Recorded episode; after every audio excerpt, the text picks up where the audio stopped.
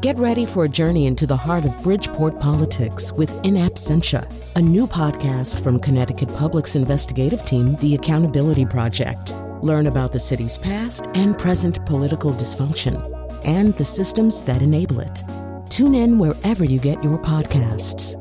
Funding provided by Gregory Melville and Susan Fox and Kathleen Bromage. What's the point of being on all day when no one appreciates the praise you make? What's the point of being on all day when no one can tolerate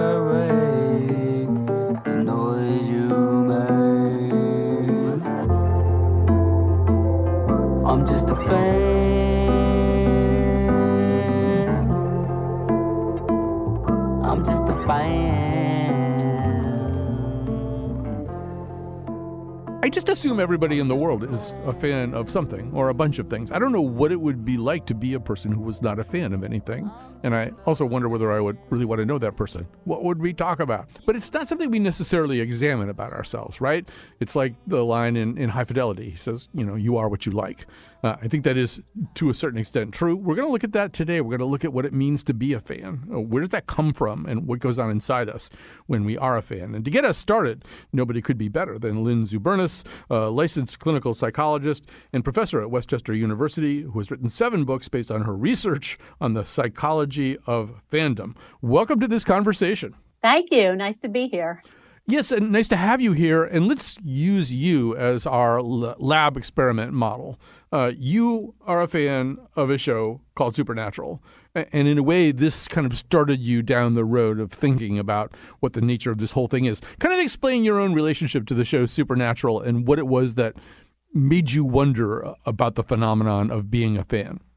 Sure, because it is directly relevant to my research. I actually, I'm a relatively fanish person, but I had never really been involved in fandom before or really thought of myself as a fan. And then I started watching this little CW television show back in 2005, not because I was captivated by it, but because a friend of mine loved it. And so a bunch of us all watched it sort of in solidarity with her because she wanted to talk about it all the time. so I actually watched it for a whole year. And then in the beginning of the second season, I remember this vividly, this moment.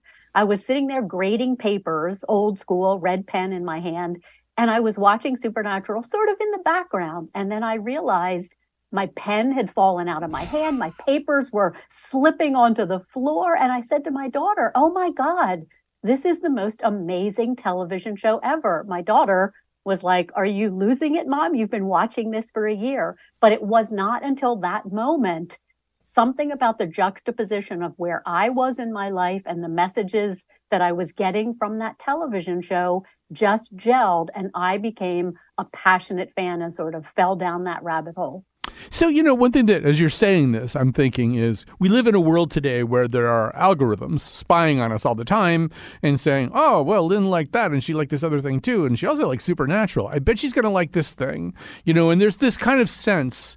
I mean, content is thrust at us all the time these days, but by sort of machine models. And I'm wondering whether you think there's something so elusive about the chemical connection we make to something that makes us really light up. Well, we'll get into the neurochemicals themselves in just a second, but is there something so magical about this that it almost can't be quantified or do you think it is possible to to understand why people like a thing and whether they'll like another thing?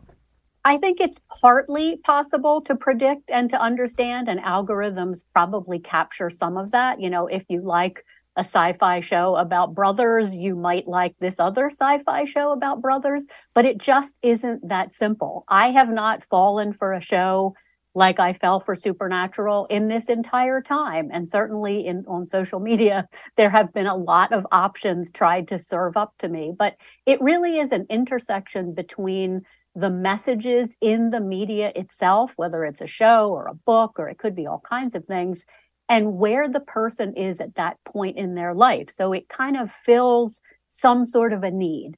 And we can talk a bit about what those needs might be. But it's that intersection of both those things. Yeah, let's get into those needs in a second. But it seems to me also one thing that was there in your story is this was also something you fell in love with communally. So you had a friend, she loved it. Some of the other friends thought, well, we better be able to talk to her about Supernatural. And so this winds up being something that you share with people that you like you like those people. So I'm assuming that sort of puts a thumb on the scale a little bit towards liking the thing. Absolutely. And that is one of the primary needs that being a fan actually fulfills. I think some of the early research, especially that came out of my own field, psychology, was pathologizing about fans because they were mistakenly looking at fan, at being a fan, at being an individual thing really a lot of the benefit of being a fan comes from being a member of a fan community or a fandom. That need for belongingness is such a basic human need. And in our very separated society where you may not know your neighbor anymore and your family members may live far away, we're really lacking that sense of belongingness and community. And many people find that within a fandom. So, not that the media isn't part of what draws you in, but often what keeps people very engaged in fandom is getting those belongingness needs met. So I'm assuming that when I'm watching something that I really like, that I've just fallen in love with, almost literally, that there's some kind of wash of neurochemicals going on, some dopamine, some oxytocin, maybe some endocannabinoids. Has this ever actually been studied with, you know, real actual equipment, or is this something that we just intuitively would know about such a thing? No, no, it has been studied. There's a number of things that happen. One of the things actually comes out of that belongingness that I was talking about. There's a, a theory called social surrogacy theory that has studied the brain chemicals and what happens to people and the psychological and emotional reactions that people get when they are spending time with other fans or even spending time sort of watching a familiar favorite show for example, people start to show increased empathy when they are doing that, just like they would if they were sitting at the dining room table with their family. There's also been studies that are done on a lot of them have been done on sports fans, but it turns out fans are fans and it's it's pretty much similar across the board that even when you are just a spectator watching your favorite team either in person or on television or on your phone or whatever that people who are watching, who are highly identified with that team, experience some of the same brain chemical reactions that the actual players do on the field. So when your team wins or your favorite television show is renewed or your, you know, Taylor Swift is your thing and she's got a number one album, people actually experience a lot of that same rush, that physiological reaction that the people who are actually having the success do. Yeah, actually, I've been a Green Bay Packers fan for about 50 years, and I, I believe that just seeing the green and gold colors of the uniform, I actually get a little dose of something, you know? I mean, there's sure. just, it's just that even little completely nonverbal, out of context stimulation is a lot.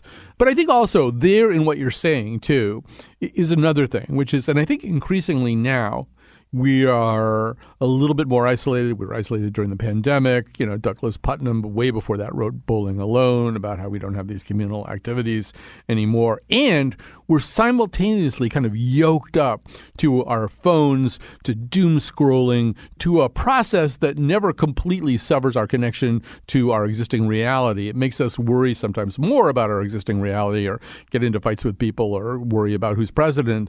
And I would assume that fandom is also kind of a mental vacation from all of that. Yes, it, when it's when it's working in a good way, and uh, like anything else, fandom has a lot of benefits, both psychological and communal and emotional.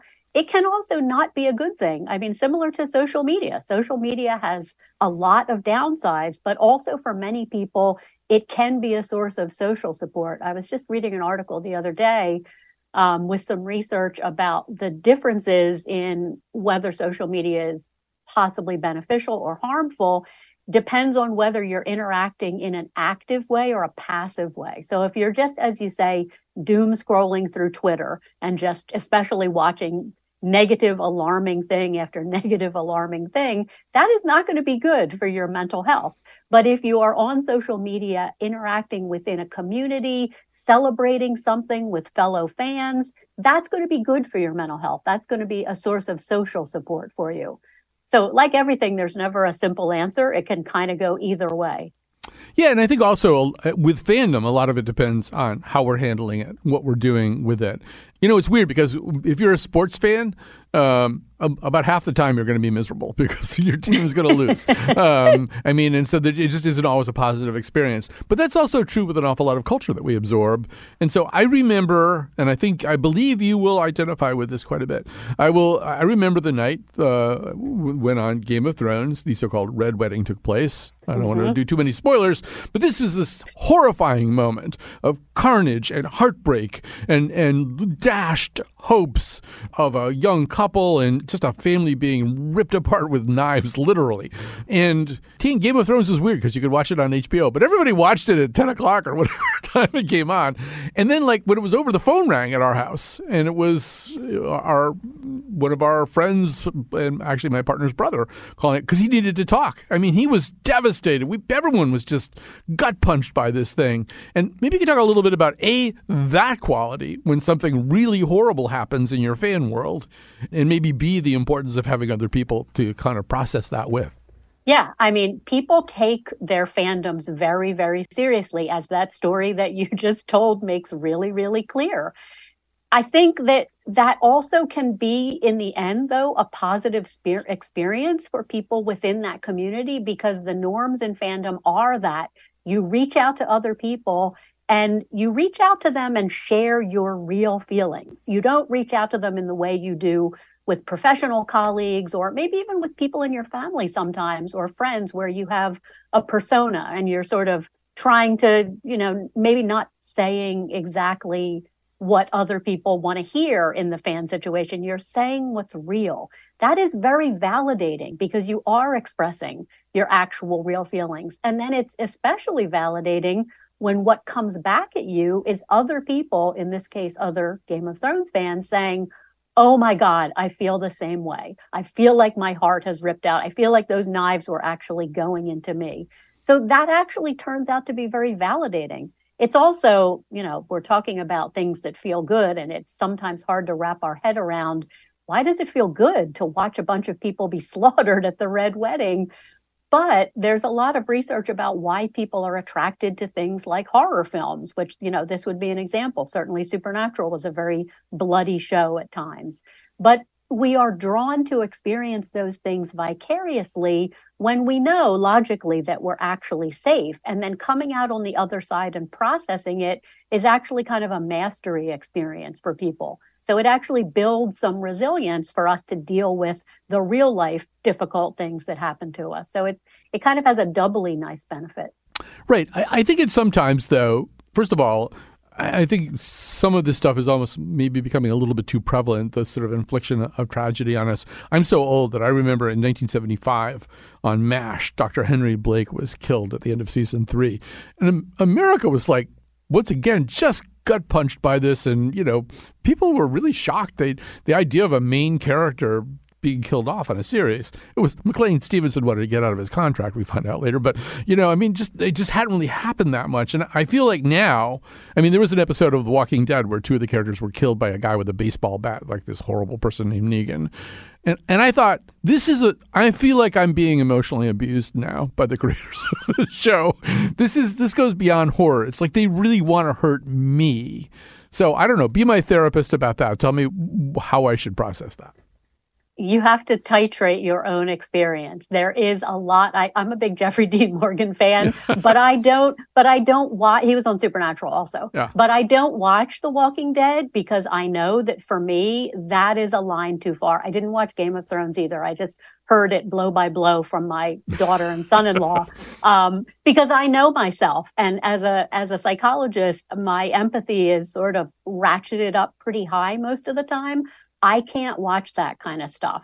So there's a lot of content out there. Some people are totally fine with it and really crave that sort of immersion experience of something that is difficult and then coming out on the other side other people are going to be too wrecked by that and that what i would tell you if you were my client is you shouldn't be watching that that's not good for you if that's your reaction know how to walk away from your phone or your screen or hmm. whatever. That actually is exactly what I did. So there are other people who are going to go, Are you kidding me? These are like made up people. You're getting all excited and worked up and either enthralled or in love or in shock or in horror over completely fictionalized entities. What's wrong with you? Come back to the real world. What's your response to people who say things like that? Well, first of all, they do have a bit of a point because I I do see people within fandom when they're very passionate about some kind of media or even when they're passionate about the persona of a real person that they are very passionate about or a, a sports team hero, you know, a football player or something. It doesn't even have to be a fictional character. But sometimes that passion does people start to lose the awareness that these are fictional characters. You know, it's okay for a character like Negan to do a horrible thing like pummeling people to death with a baseball bat in fiction. It's that has nothing to do with whether or not it's okay in the real world. So I do think it's useful that we remind ourselves that fiction exists for a different purpose and it and it is not the real world. But interestingly, the way the brain works and the reason we are so drawn to fictional characters is because we have the same responses to our favorite fictional characters that we're seeing on TV as we do to our real life friends and family when we spend a lot of time with them. Our brain is, you know, wired with mirror neurons. We recognize familiar faces and we feel that same sense of, ah, I'm with my people, I'm with my family. That's why we get so attached. That part of it is not bad. The other part, if you lose the thread between what's fictional and what's not fictional, can be difficult. You know, as I was preparing for the show, another thing I started to think about because we do, as you said at the beginning, kind of fall in love with shows or you know movies or whatever that we really love. We probably have some of the same oxytocin, you know, cuddle hormone hits and stuff like that. But there's also, I don't know have you experienced just like going back and looking at something five years later and going, "What the hell was I so excited about?" you know, there is. We, yes. can, we can also fall out of love. Maybe talk about that. Yes, absolutely. And people really differ. I've been in love with Supernatural since 2006. So clearly, I don't fall out of love very easily. I tend to be pretty fandom monogamous um, about things. But other people are very different and tend to be sort of serial monogamous, love this thing. And then a year later, nope, that doesn't meet my needs anymore. Now I love this new thing. It just depends again on that intersection. Sometimes the media that spoke to you and the characters that meant a lot to you when you were 33 don't meet those same needs when you're 45 and you're looking for something else and you're looking for a different kind of community around that thing. So most people, I'm a little bit unusual, I think, in that I have stayed in love with Supernatural for all this time. Most people have a little bit of uh, moving around. Although, you know, my brother in law has been an Eagles fan. I'm in Philly. He's been an Eagles fan since he was about five years old, and he's definitely not five years old anymore. Well, so. that being an Eagles fan is a treatable psychiatric disorder. We, we, don't have time. We don't have time to hey. have that conversation right now. Uh, but you know, I do want to talk a little bit here towards the end about the more interactive world we live in these days. You know, I grew up and I would watch MASH or something, and that, that was the end of it. Really, uh, we live at a time where social media allows us to collectively process things, to sometimes make it a two way communication. We'll often hear terms like shipping, uh, which is fans wanting two characters to get together. And, and, sometimes those prayers are heard. That sometimes is called fan service when you give the fans something that you know they wanted. They wanted to see Thor and Hulk have a fight to see who was stronger. Or there's fan fiction that you can share with other people online. You can have Dr. Huddy and Cuddy and Dr. House you know, get pregnant and have a baby, and maybe it's Dr. House who has the baby, and just all this. So, what's the overall kind of uh, and precipitate from that? How does that make us a different kind of fan than might have existed 30 or 40 years ago? Yeah, the I have to give you a shout out for actually mentioning mpreg, which is a very little known genre of fan fiction. So kudos for you on the, doing your research. Yeah, this is the, um, that's the idea that the man sometimes will get pregnant, or or Commander Picard will get pregnant by his number one or something like that. Yeah, go ahead. Yes, exactly. But it has changed the way fans interact both with each other and the way they interact sometimes with the source material or the real people. The, uh, the research that came out of psychology many, many years ago, back in the 1950s, talked about the concept of parasocial relationships. And that was a pretty pathologizing term, which referred to the fact that it was mostly about celebrity worship, the idea that a fan worships and knows everything about this particular celebrity. And the celebrity, of course, doesn't have any idea that that fan even exists. So a parasocial relationship was viewed as inherently an unhealthy thing because of its completely one way, lack of reciprocal nature things are much more reciprocal now. Fans can interact with celebrities, people on the other side of the divide, either on social media or at fan conventions. There, there is more reciprocity. Certainly, it's still not truly reciprocal because the celebrity doesn't really know the fan the way the fan feels like they know the celebrity.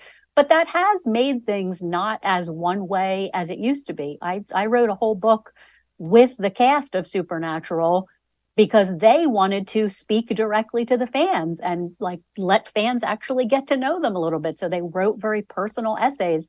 That would never have happened back in the day. There's less guardedness around kind of image, at least to a certain extent.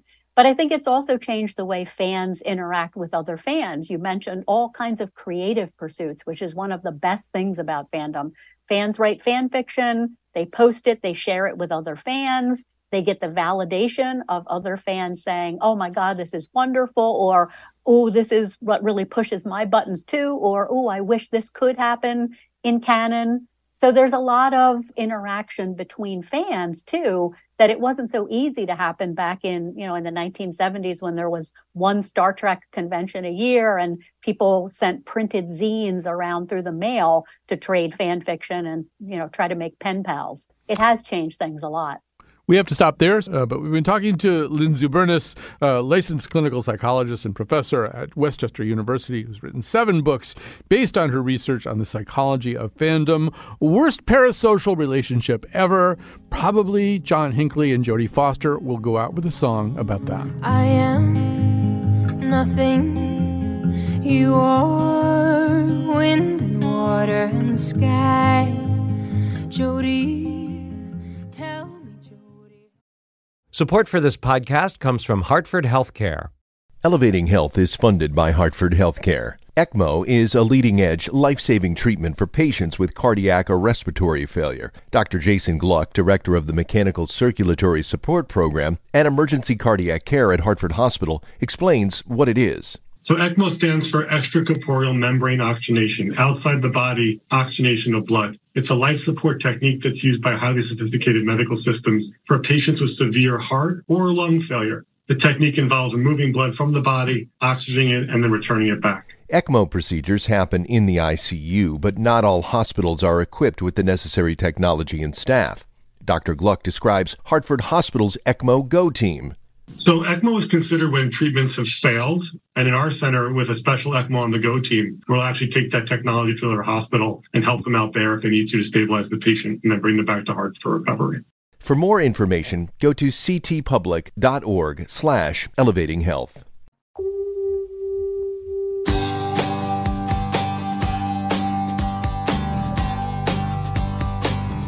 It's Sunday.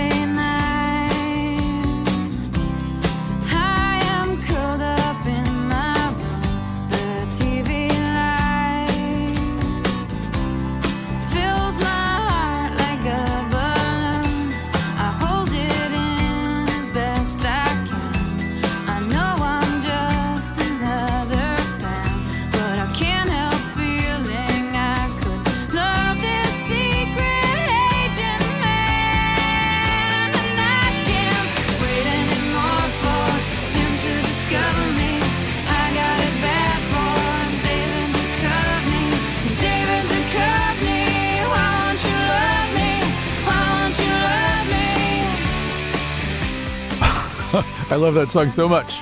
So much.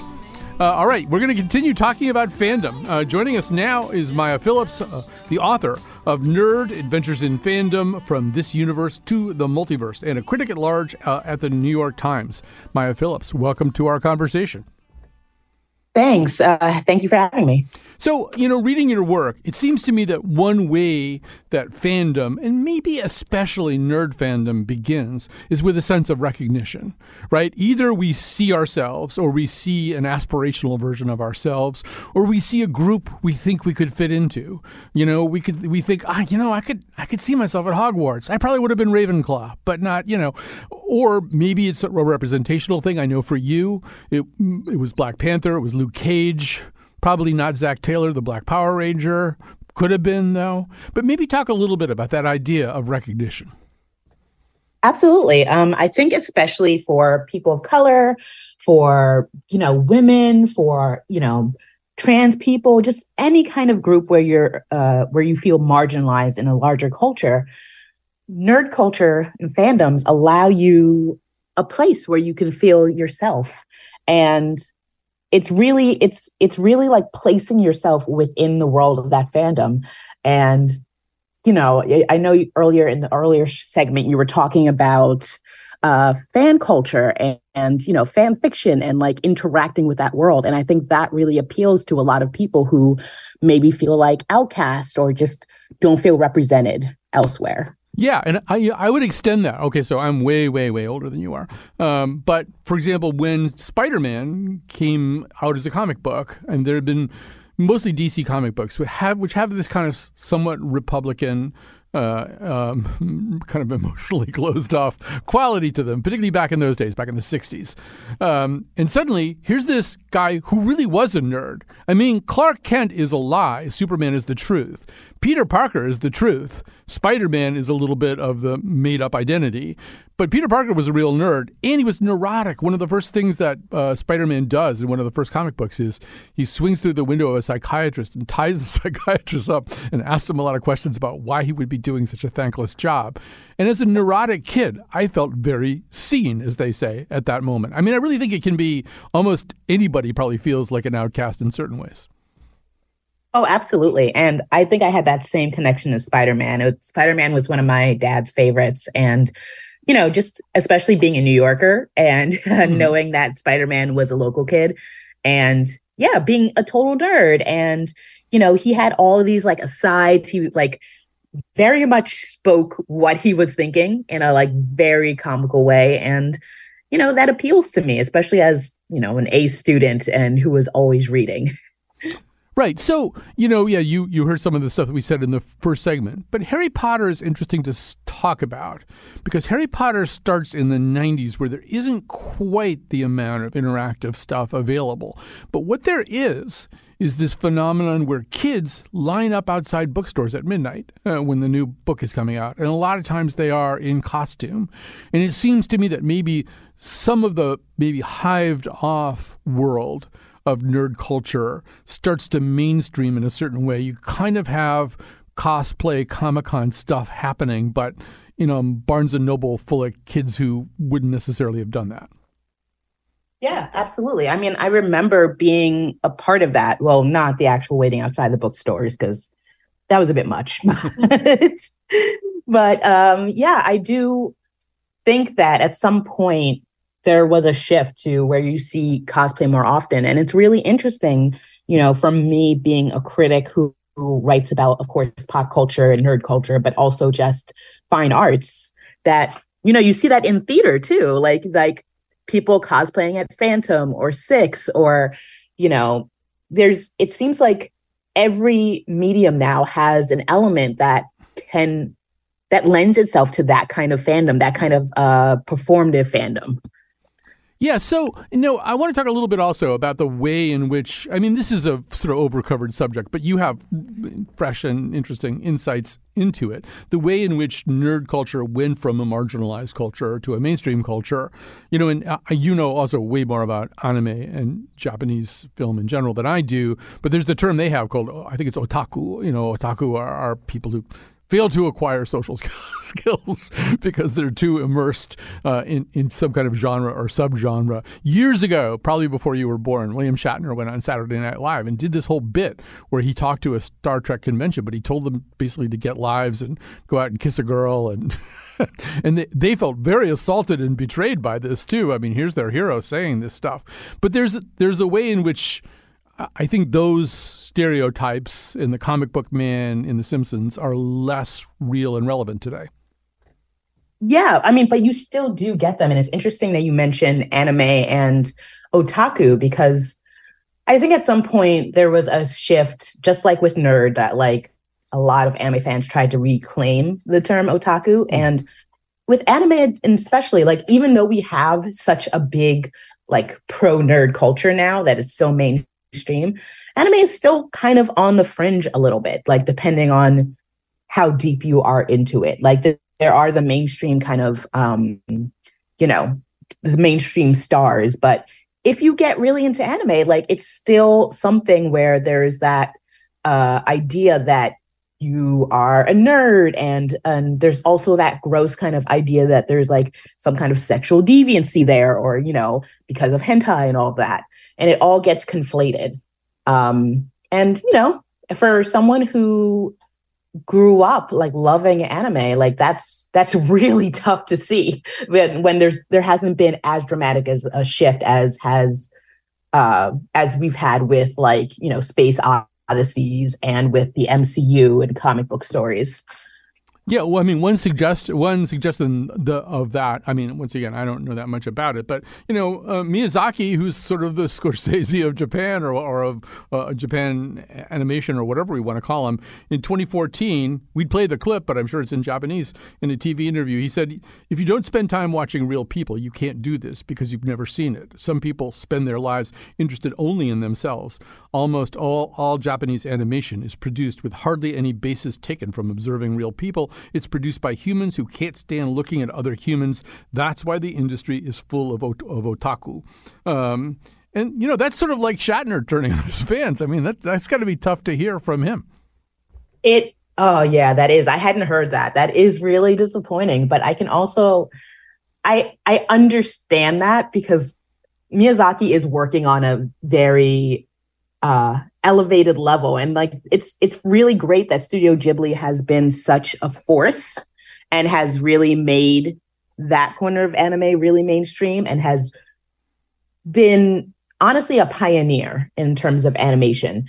But yeah there is that is i i would say that's too broad of a statement to make uh, to just a blanket statement for anime and anime fans because there is I feel like people still think of anime as one thing and they're typically going to think of like shonen like Naruto or something or Dragon Ball Z which is fine but there is so much complexity to the genre and there's something there for everyone and there are depictions of real life or realistic you know like slice of life shows. Like I love those too so, and, and, I think we're also touching on another thing, which is a fandom, and probably especially, again, nerd fandom. It is, as we said at the top, kind of people finding a home, right? Finding a place where whatever's weird about them seems okay. And, and when that's violated in some way, that's got to be really difficult. And I, we can go back to Harry Potter. I think a lot of people who've maybe felt odd or different or whatever in some kinds of mainstream situations looked at the world of Hogwarts and said, well, everybody there is kind of different, right? So and I'd fit right in. Nobody would think anything about the fact that I'm whatever it is I am. And then Rowling kind of, you know, winds up sharing some of her personal views and, and, I think a lot of people, well, I know, and you know better than I do, a lot of people felt very betrayed by that, right? Yeah, I and I'm definitely part of that group, and me and a lot of my friends, because you know we grew up just at that that that you know ideal age where I remember at some point I was the same age as Harry Potter as the books were coming mm-hmm. out. And that was really great. Also, my birthday's very close to Harry Potter's. um, so, like, that I had that really intense fan connection and you know it's it's really disappointing to see that because then you have to have that debate which people have in any kind of art form because it happens all the time where you have to you know think about the connection between the artist and the art and whether and what that means for you personally and whether that means that you don't actually consume that art anymore or you don't like support it financially or whatever it is. And for me, it was a conflation of Rowling's views, which I found abominable, and just the fact that I was steadily growing out of the fandom anyway. Um, and, you know, that's also a thing that is really tough to deal with as a fan because again you have these connections to these things. You have this nostalgia.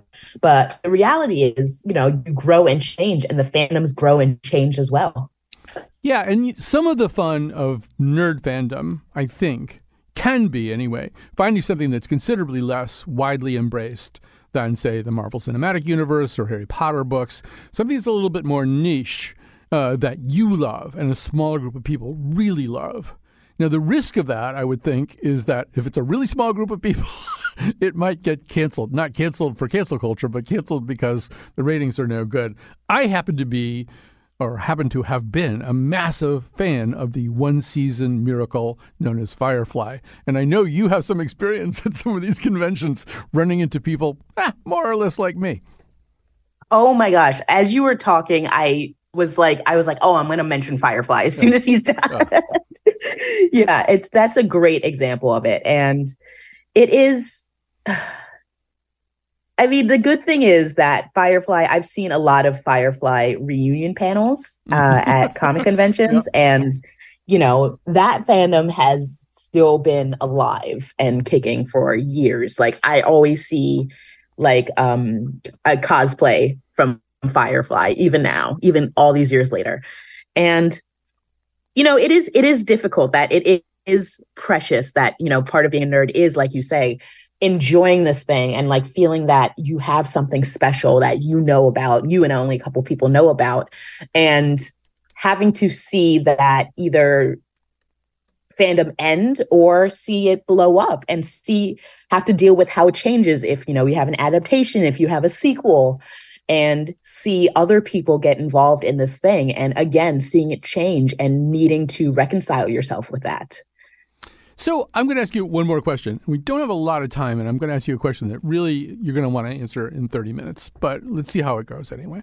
So you, know, you, you, talked about you were like at a certain point kind of growing out of harry potter fandom anyway. Um, and, and, I think about that. I mean, one of the critiques that comes up sometime, it came up on the show on last Friday, uh, is that we are increasingly, as a culture, in our pajamas. That if you look at the top 10 grossing movies of 1980, some of them are Coal Miner's Daughter, Ordinary People, Nine to Five, Kramer versus Kramer. And then if you look at 2019, which is the last year before the pandemic, everything is a multi-installment franchise or a kids movie or a superhero movie or all three of the I mean the uh, weirdly Joker on that list is the closest thing to something that seems to involve some kind of thing close to somewhere adult culture although a pretty twisted uh, version of uh, of uh, uh, of adult culture. And you do get the Scorsese critique, right? The, we are arresting ourselves in our pajamas. I'm, I'm guessing you have a very stern rejoinder, an eloquent rejoinder to that. You're asking a lot from me. Yeah. um, but no, I do yes, I I do agree with part of that statement that I think the unfortunate part of these franchises getting so large is that we do miss out on the creativity. We do miss out on, you know, new fandoms that can be created from scratch.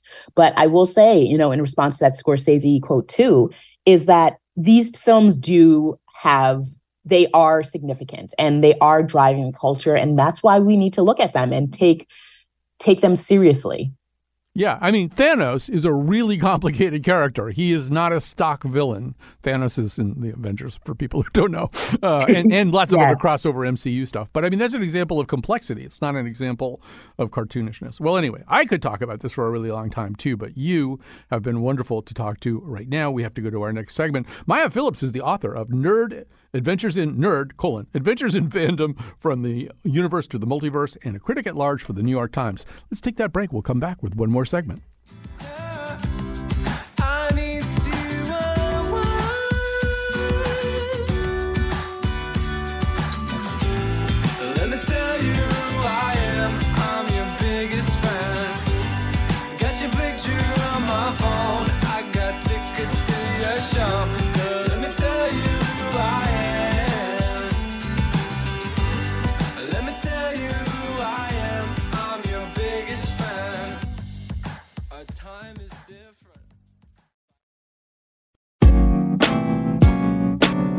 You can follow The Colin McEnroe Show on Facebook or Twitter at Colin McShow.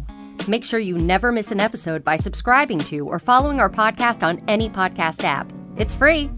You don't have to wait an hour after eating before you go swimming. That's just something our mothers believed. Back to the show. Okay, let's give her top billing. This uh, show is produced by our intern, uh, Melody Rivera.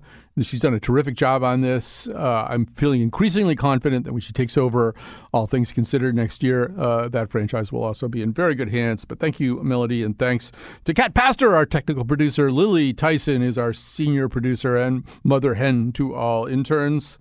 It's, I guess calling you a hen is maybe not. No, she's she's making a face. She's making a bad face. Uh, all right, but, but, anyway, we have to proceed here uh, with uh, Jessica Hautsch, a lecturer in the uh, program of writing and rhetoric at Stony Brook University. Um, so, first of all, Jessica Hautsch, welcome to our show. Oh, thank you so much for having me. So, you don't have to be a bird to be an ornithologist, but I feel like it's kind of hard to do the kind of scholarship that you're talking about doing, that you are doing without having you know more than a few toes in the water of this whole world. Maybe you can talk about your own relationship to this and how that kind of uh, precipitates your your scholarship. Uh, absolutely. And if you notice the the trend amongst the guests that you've interviewed today is that we're all talking about this both in terms of our uh, experience as academics, but also our experience as fans. And there's a long history of that within fandom studies, um, going back to Henry Jenkins and his book te- te- uh, Textual Poachers, where he um, coins the term aca-fan, which is this idea of bringing together um, your fanish inclinations and your um, academic work to uh, create a kind of autoethnographic account of what you're observing within these communities. Um, so I'm I'm no different. I know that you had mentioned Game of Thrones earlier, and um, I am a big fan of Game of Thrones. So unsurprisingly, that is where a lot of my uh, analysis uh, comes from. Is both that is, is that my experience within that fandom. Um, and for a fandom like Game of Thrones, but really any fandom, um, that having that insider knowledge is really beneficial to academics. Um, as you know, Game of Thrones is a incredibly complex show with lots of different storylines, uh, a nearly impossible number of characters to keep track of. Um, but fans who are kind of always interested in uh, accumulating an encyclopedic knowledge of the source text, um, a lot of times their creative works, like the fan fiction that you had mentioned earlier, fan vids, um, GIF sets, are written with the assumption that their audience is going to have uh, at least a, a some background knowledge, if not as, exhaustive background knowledge. Um, so, in order to kind of truly get what fans are doing, uh, we really need to to be a member of that community. So you're not just a fan of Game of Thrones; you're a shipper to a certain uh, point of view. Yes, yes, I fully admit to being a, a Jonsa, which is um, Jon Snow and uh, Sansa Stark shipper for sure. Yeah. Now, for people who don't know the series, uh, they're cousins, uh, and so and that's kind of an interesting thing too. Because is there a kind of a permission structure once you're out of the real world and into fandom, and maybe into a fandom that's a little bit severed from daily 2023 reality that you could I mean, I don't know. Probably if your friend said, I'm thinking of, you know, getting it on with my cousin, you might uh, suggest that they rethink that or hit the pause button, think it over or something. But is there sort of a permission structure to fandom that allows you to go there?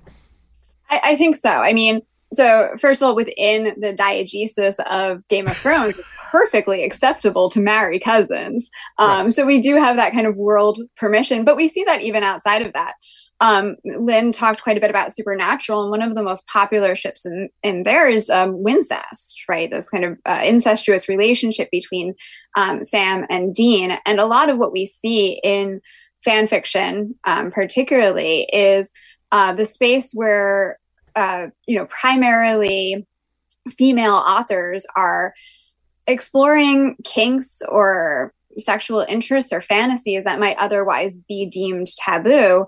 Um, but which sp- fandom gives us a, a space um, to to kind of explore and and enjoy those kinds of, of fantasies.